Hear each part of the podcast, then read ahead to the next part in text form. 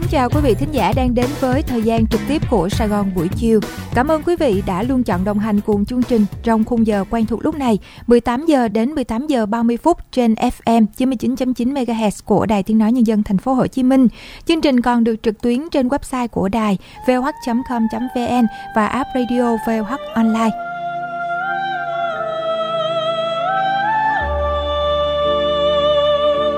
Nghìn thu dân tộc nhớ ơn người, vất vả bôn ba khắp mọi nơi. Tìm kiếm tự do cho tổ quốc như một vầng dương luôn ngời sáng.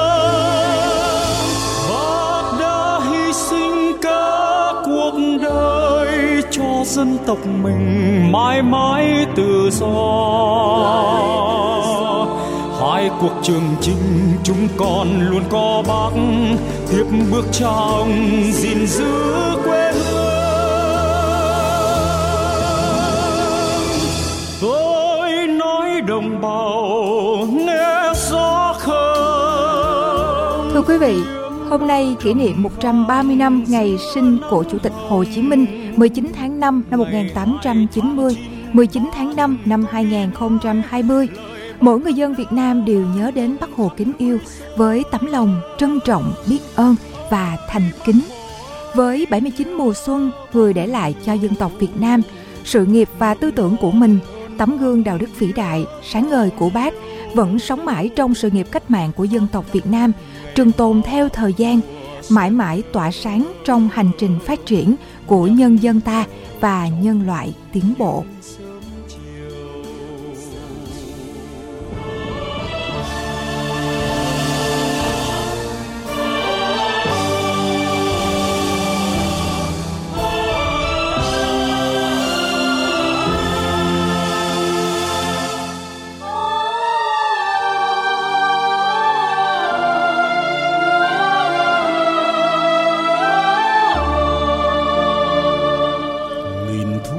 Dân tộc nhớ ơn người.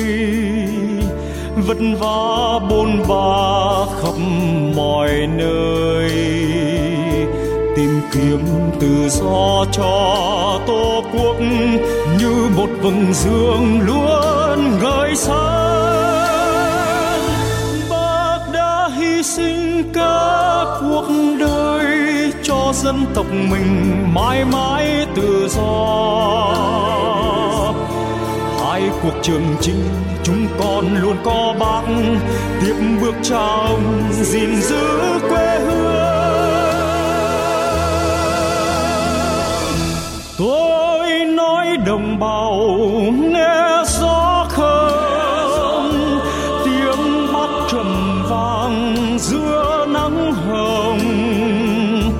ngày hai tháng chín ba đình con ghi mãi lời bác năm nơ vang vọng khắp núi sông. Ôi, bác hồ ơi nhớ bác nhiều, nước non ôn bác biết bao nhiêu. Tháng năm ngày hạ mùa sen nở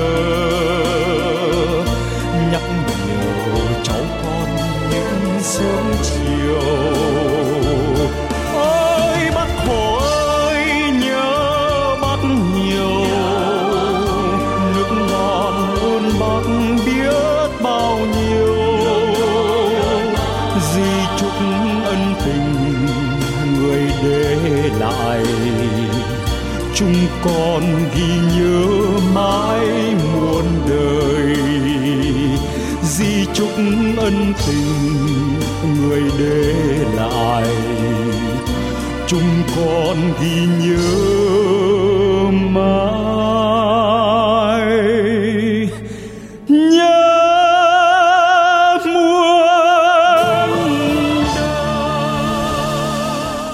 vị, sáng nay đoàn đại biểu lãnh đạo đảng, nhà nước và các đại biểu quốc hội đã đặt vòng hoa vào lăng viếng Chủ tịch Hồ Chí Minh.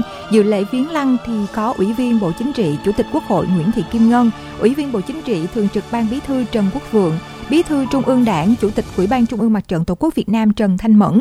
Cùng dự có các ủy viên Bộ Chính trị, Bí thư Trung ương Đảng, Phó Chủ tịch nước, các Phó Chủ tịch Quốc hội, Phó Thủ tướng Chính phủ, lãnh đạo các bộ ngành.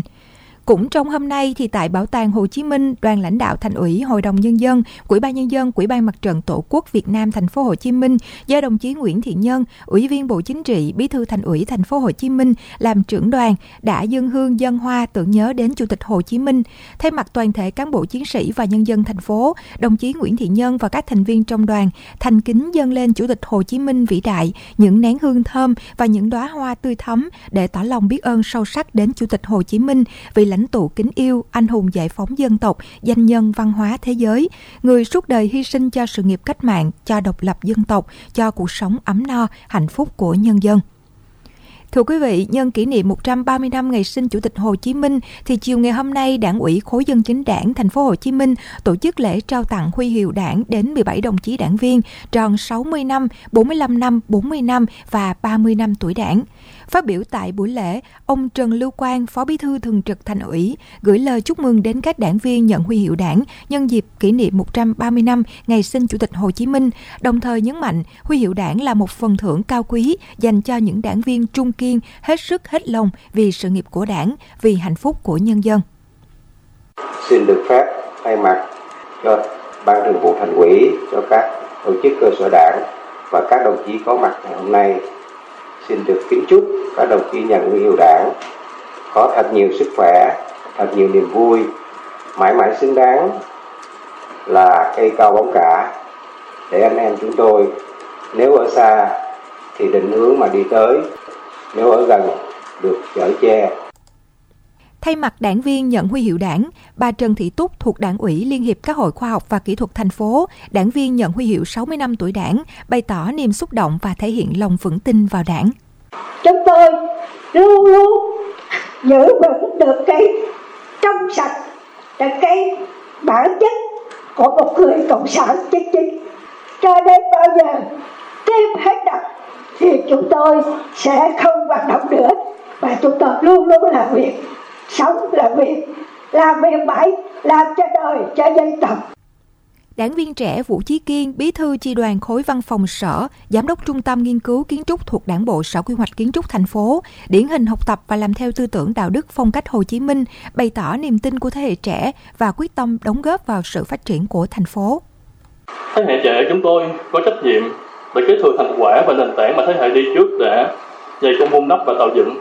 Thế hệ trẻ chúng tôi cũng có trách nhiệm thực hiện hóa những định hướng và tầm nhìn mà thế hệ đi trước đã vạch ra, bằng chính sự lao động cần cù, bằng tri thức học tập và tích lũy được, bằng ý chí mãnh liệt của trẻ, thế hệ trẻ cũng có trách nhiệm lịch sử đối với chính bản thân mình và thế hệ kế cận, để tạo dựng nền tảng cho những sự phát triển bứt phá của thành phố và cho đất nước trong những năm tiếp theo.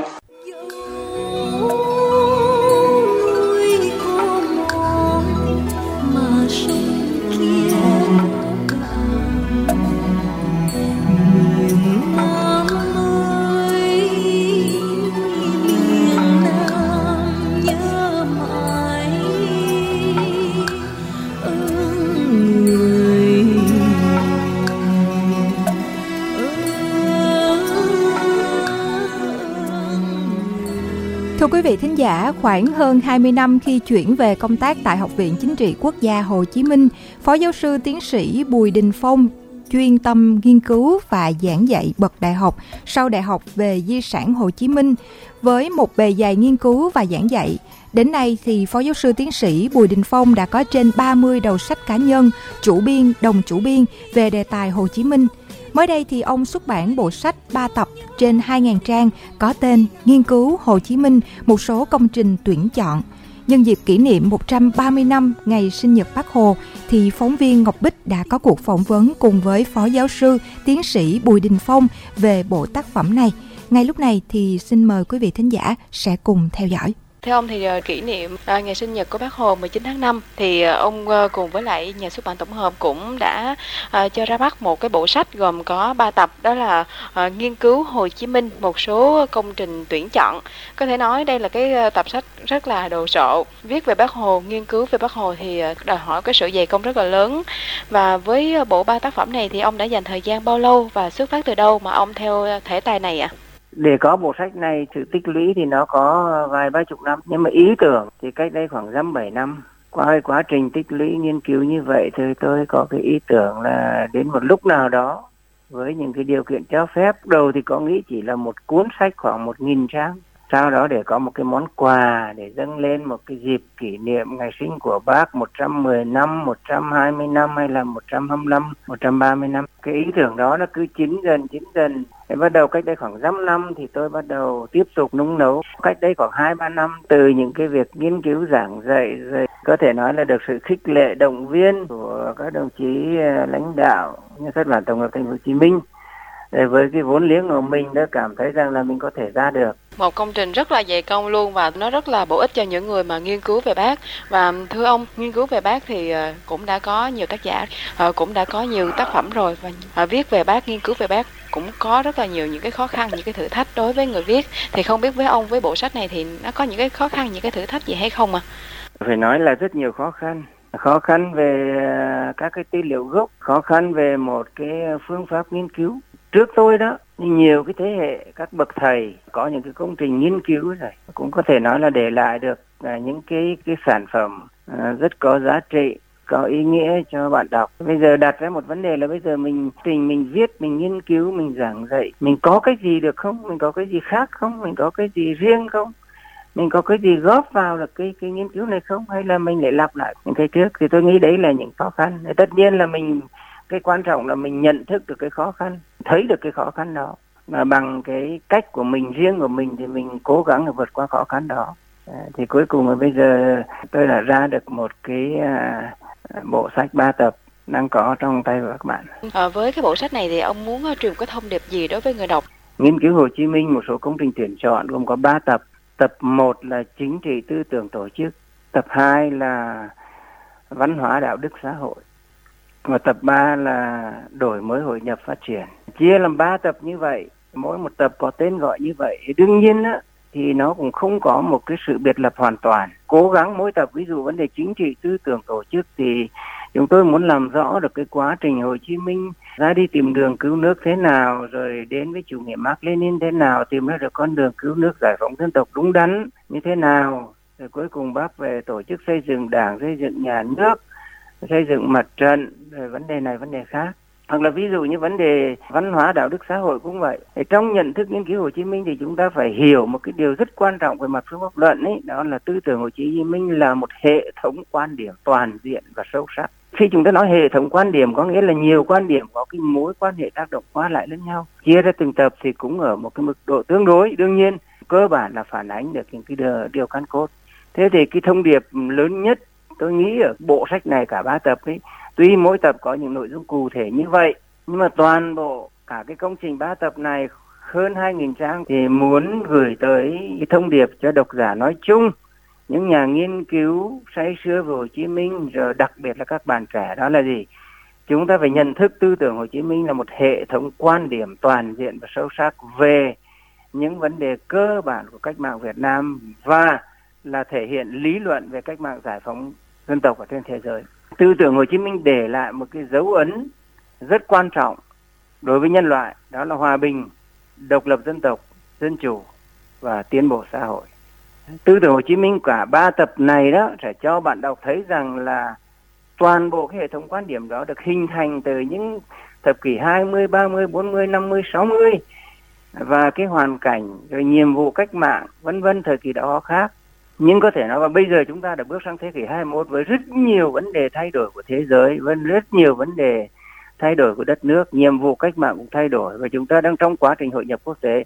Nhưng có thể khẳng định rằng tư tưởng Hồ Chí Minh mang một cái giá trị, chứa đựng một cái giá trị trường tồn và mãi mãi soi đường cho sự nghiệp cách mạng của nhân dân ra giành thắng lợi.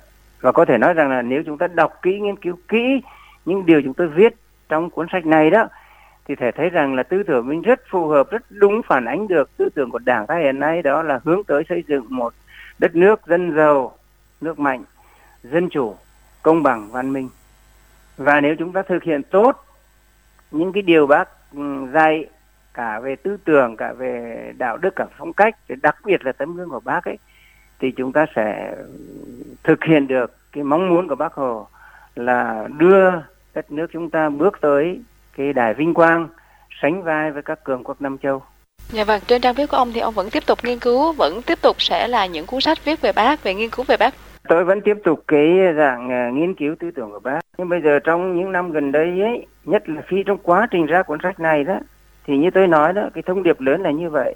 Nhưng phải nói rằng là cái thành quả của hơn 35 năm đổi mới đó, rồi cả quá trình cách mạng thì chúng ta đã khẳng định lấy chủ nghĩa Mark Lenin và tư tưởng Hồ Chí Minh làm nền tảng tư tưởng và kim chỉ nam hành động. Nhưng phải nói rằng là trong 35 năm đổi mới đó, thì những cái thành quả mà như bây giờ đảng ta khẳng định, mà thực tế là như vậy, chúng ta đã đạt được những cái thành tựu to lớn có nghĩa lịch sử. Và có thể nói là chưa bao giờ đất nước chúng ta có được một cái cơ đồ như hiện nay và vị thế hiện nay. Thì thì cái đó, một mặt là chúng ta dựa trên nền tảng chủ nghĩa Mark Lenin và tư tưởng Hồ Chí Minh.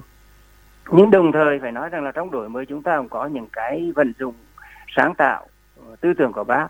Cho nên là trong những cái sách sắp tới đó thì chúng tôi cố gắng làm sao làm rõ được những cái thế hệ cách mạng tiếp theo, kể cả trước đây cũng vậy, đặc biệt là trong 35 năm đổi mới đó, thì đã có cái sự vận dụng phát triển sáng tạo tư tưởng Hồ Chí Minh như thế nào. Xin được cảm ơn ông rất nhiều.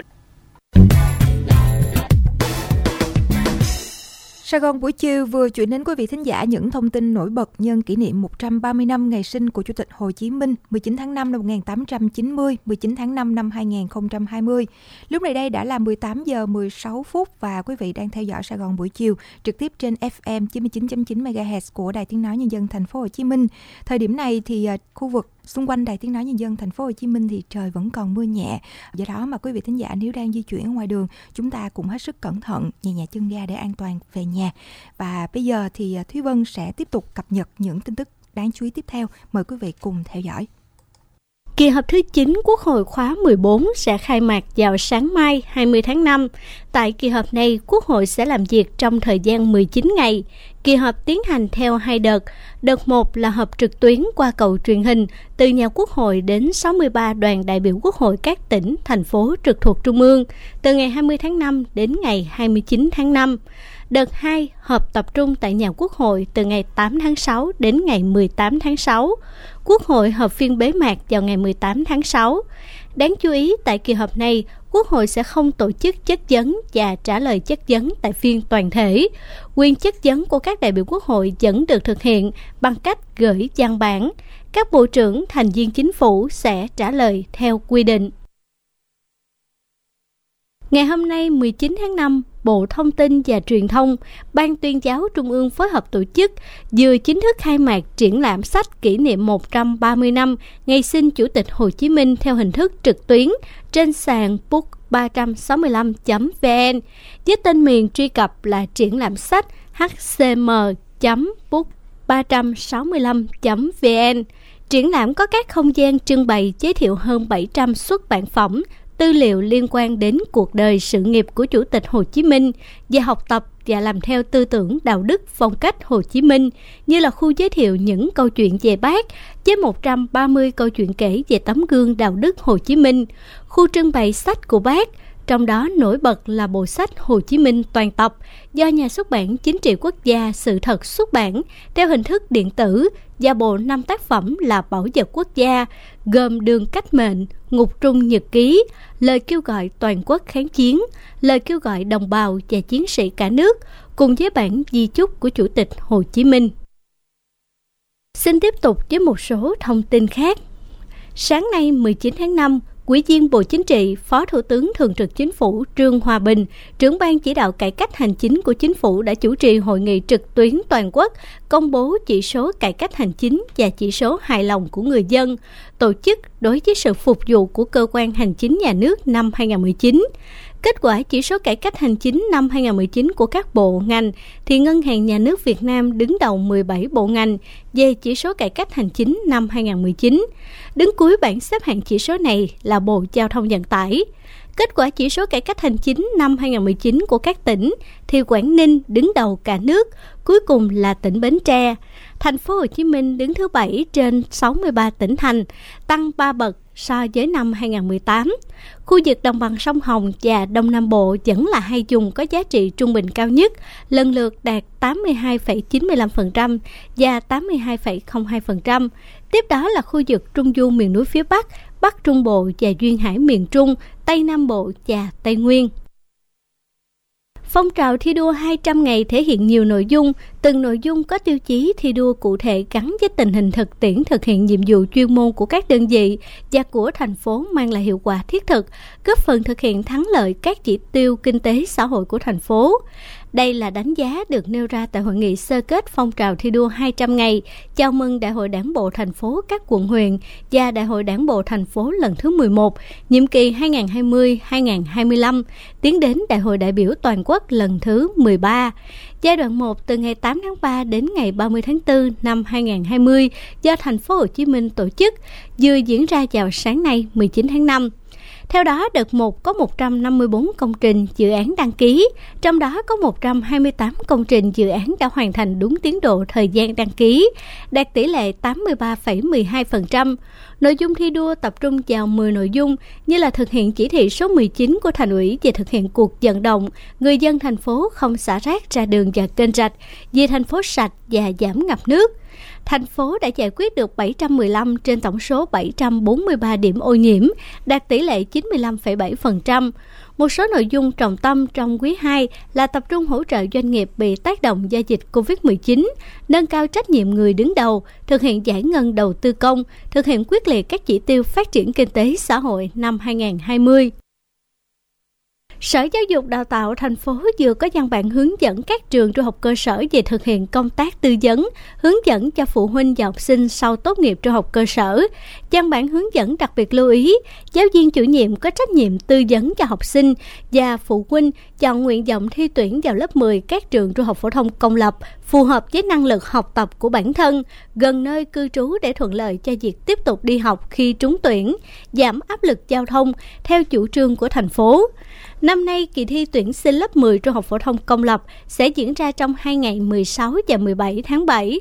Tất cả thí sinh dự thi 3 môn gồm ngữ văn, toán, thời gian làm bài là 120 phút và ngoại ngữ, thời gian làm bài 60 phút. Điểm xét tuyển là tổng điểm hai môn toán và ngữ văn hệ số 2 và môn ngoại ngữ hệ số 1 và điểm cộng thêm nếu có, nhưng tối đa không quá 3 điểm. Sáng nay, lực lượng cảnh sát giao thông trật tự đội ma túy công an quận 9 thành phố Hồ Chí Minh phối hợp với thanh tra giao thông thành phố kiểm tra ma túy tài xế xe container trên địa bàn và ghi nhận 55 tài xế đều âm tính. Theo phòng cảnh sát giao thông đường bộ đường sắt công an thành phố, từ ngày 16 tháng 5 đến ngày 18 tháng 5, tổng số trường hợp vi phạm là gần 3.000 trường hợp. Trong đó trường hợp xe khách là 40 trường hợp, xe container là 15, xe tải là 125, xe máy là hơn 2.200 trường hợp. Cũng theo phòng BC08, kết quả xử lý phạt tiền trên 520 triệu đồng, tước giấy phép lái xe 249 trường hợp, tạm giữ gần 500 xe. Lỗi vi phạm phổ biến là vi phạm quy định về nồng độ cồn, tốc độ dừng đổ xe không đúng quy định, lưu thông không đúng phần đường, làn đường, chở hàng quá khổ, quá tải.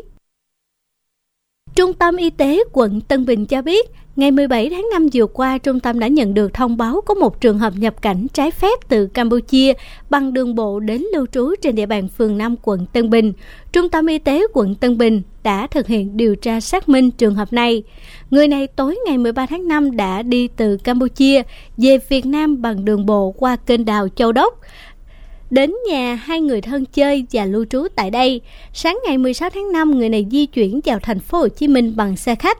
Sau khi xác nhận thông tin, quận Tân Bình đã thực hiện cách ly tập trung trường hợp này và lấy mẫu xét nghiệm, điều tra dịch tễ những người tiếp xúc với trường hợp trên. Người sống trong cùng hộ gia đình gồm chồng và hai con được hướng dẫn cách ly theo quy định, tiến hành khử trùng hộ gia đình. Kết quả xét nghiệm lần một của người này và các trường hợp tiếp xúc gần là âm tính. Trung tâm Y tế quận Tân Bình tiếp tục tăng cường truyền thông các biện pháp phòng chống COVID-19, sẵn sàng triển khai các biện pháp phòng chống dịch khi có trường hợp nhiễm trên địa bàn. Qua đó, người dân không nên lơ là, chủ quan vì vẫn có khả năng dịch bệnh xâm nhập và lây lan trong cộng đồng. Mọi người cần nâng cao cảnh giác, tiếp tục thực hiện các biện pháp phòng bệnh đã được ngành y tế khuyến cáo. Sở Giao thông Vận tải thành phố cho biết vừa có thông báo điều chỉnh và tổ chức lưu thông một chiều một số đoạn đường Huỳnh Tấn Phát và Trần Xuân Soạn, hai tuyến đường lớn ở quận 7.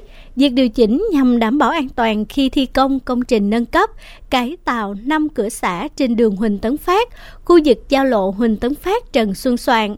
Theo đó, từ ngày 23 tháng 5 đến ngày 19 tháng 6, trên đường Huỳnh Tấn Phát đoạn từ đường dẫn Tân Thuận 1 đến đường Trần Xuân Soạn sẽ tổ chức thành đường một chiều, theo hướng lưu thông từ đường dẫn Tân Thuận 1 đến Trần Xuân Soạn.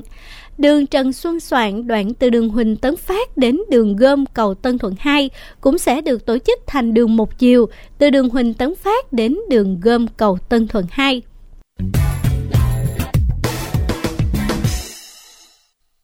Xin tiếp tục với một số tin tức quốc tế.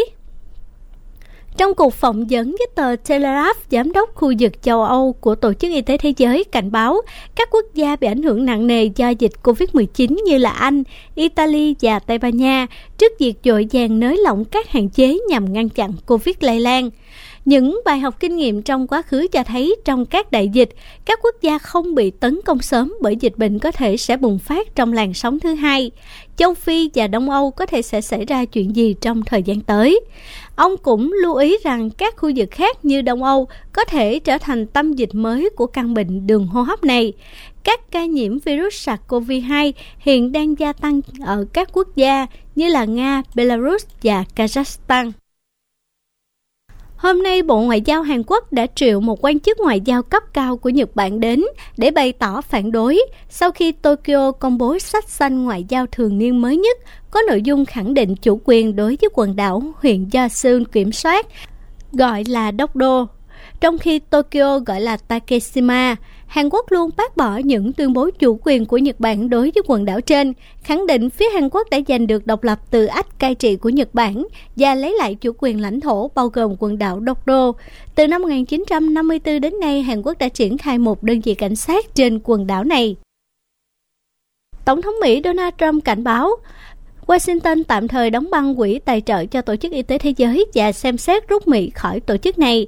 Trong bức thư gửi cho Tổng Giám đốc Tổ chức Y tế Thế giới đăng tải trên tài khoản Twitter, ông Trump nhấn mạnh nếu Tổ chức Y tế Thế giới không cam kết tiến hành những cải thiện thực chất đáng kể trong vòng 30 ngày tới, ông sẽ tạm thời đóng băng quỹ viện trợ của Mỹ dành cho tổ chức này trong một thời gian dài và xem xét lại tư cách thành viên của Mỹ tại tổ chức này. Chủ tịch Hạ viện Mỹ gần đây cho rằng, việc chính phủ Mỹ chấm dứt tài trợ trong khi Tổ chức Y tế Thế giới vẫn đang dẫn dắt cuộc chiến toàn cầu, chống lại đại dịch COVID-19 là việc làm vô nghĩa. Quốc hội Anh đã bỏ phiếu ủng hộ dự luật chấm dứt quy chế tự do đi lại của người lao động Liên minh châu Âu sau Brexit. Dự luật trên sẽ hủy bỏ quy chế nhập cư đặc biệt cho các công dân Liên minh châu Âu, khu vực kinh tế châu Âu và Thụy Sĩ, khi thời gian chuyển tiếp hậu Brexit kết thúc vào ngày 31 tháng 12. Văn bản trên không nêu chi tiết các biện pháp kiểm soát mới, nhưng Thủ tướng Anh Boris Johnson đã dạch các kế hoạch về một hệ thống nhập cư dựa trên điểm số, trong đó ưu tiên lao động lành nghề. Theo hệ thống mới, người nhập cư sẽ phải có thu nhập ít nhất là 25.600 bảng Anh, tương đương với khoảng 28.600 euro một năm, tức là thấp hơn mức thu nhập bình quân hơn 30.000 bảng ở nước này, nhưng cao hơn những gì mà các nhân viên chăm sóc y tế và xã hội có thể kiếm được.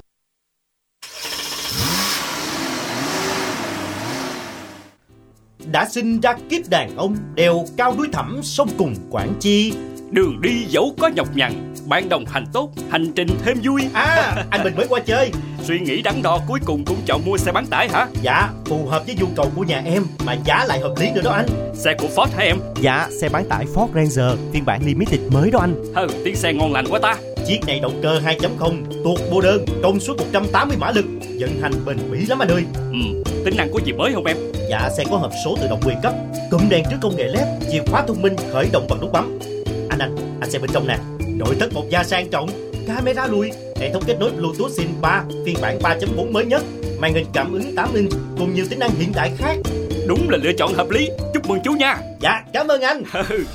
Ford răng giờ mới thách thức mọi giới hạn Thưa quý vị, đến đây thì xin khép lại thời gian trực tiếp của Sài Gòn buổi chiều. Một lần nữa, Phi Yến và những người thực hiện chương trình cảm ơn quý vị thính giả đã dành thời gian theo dõi.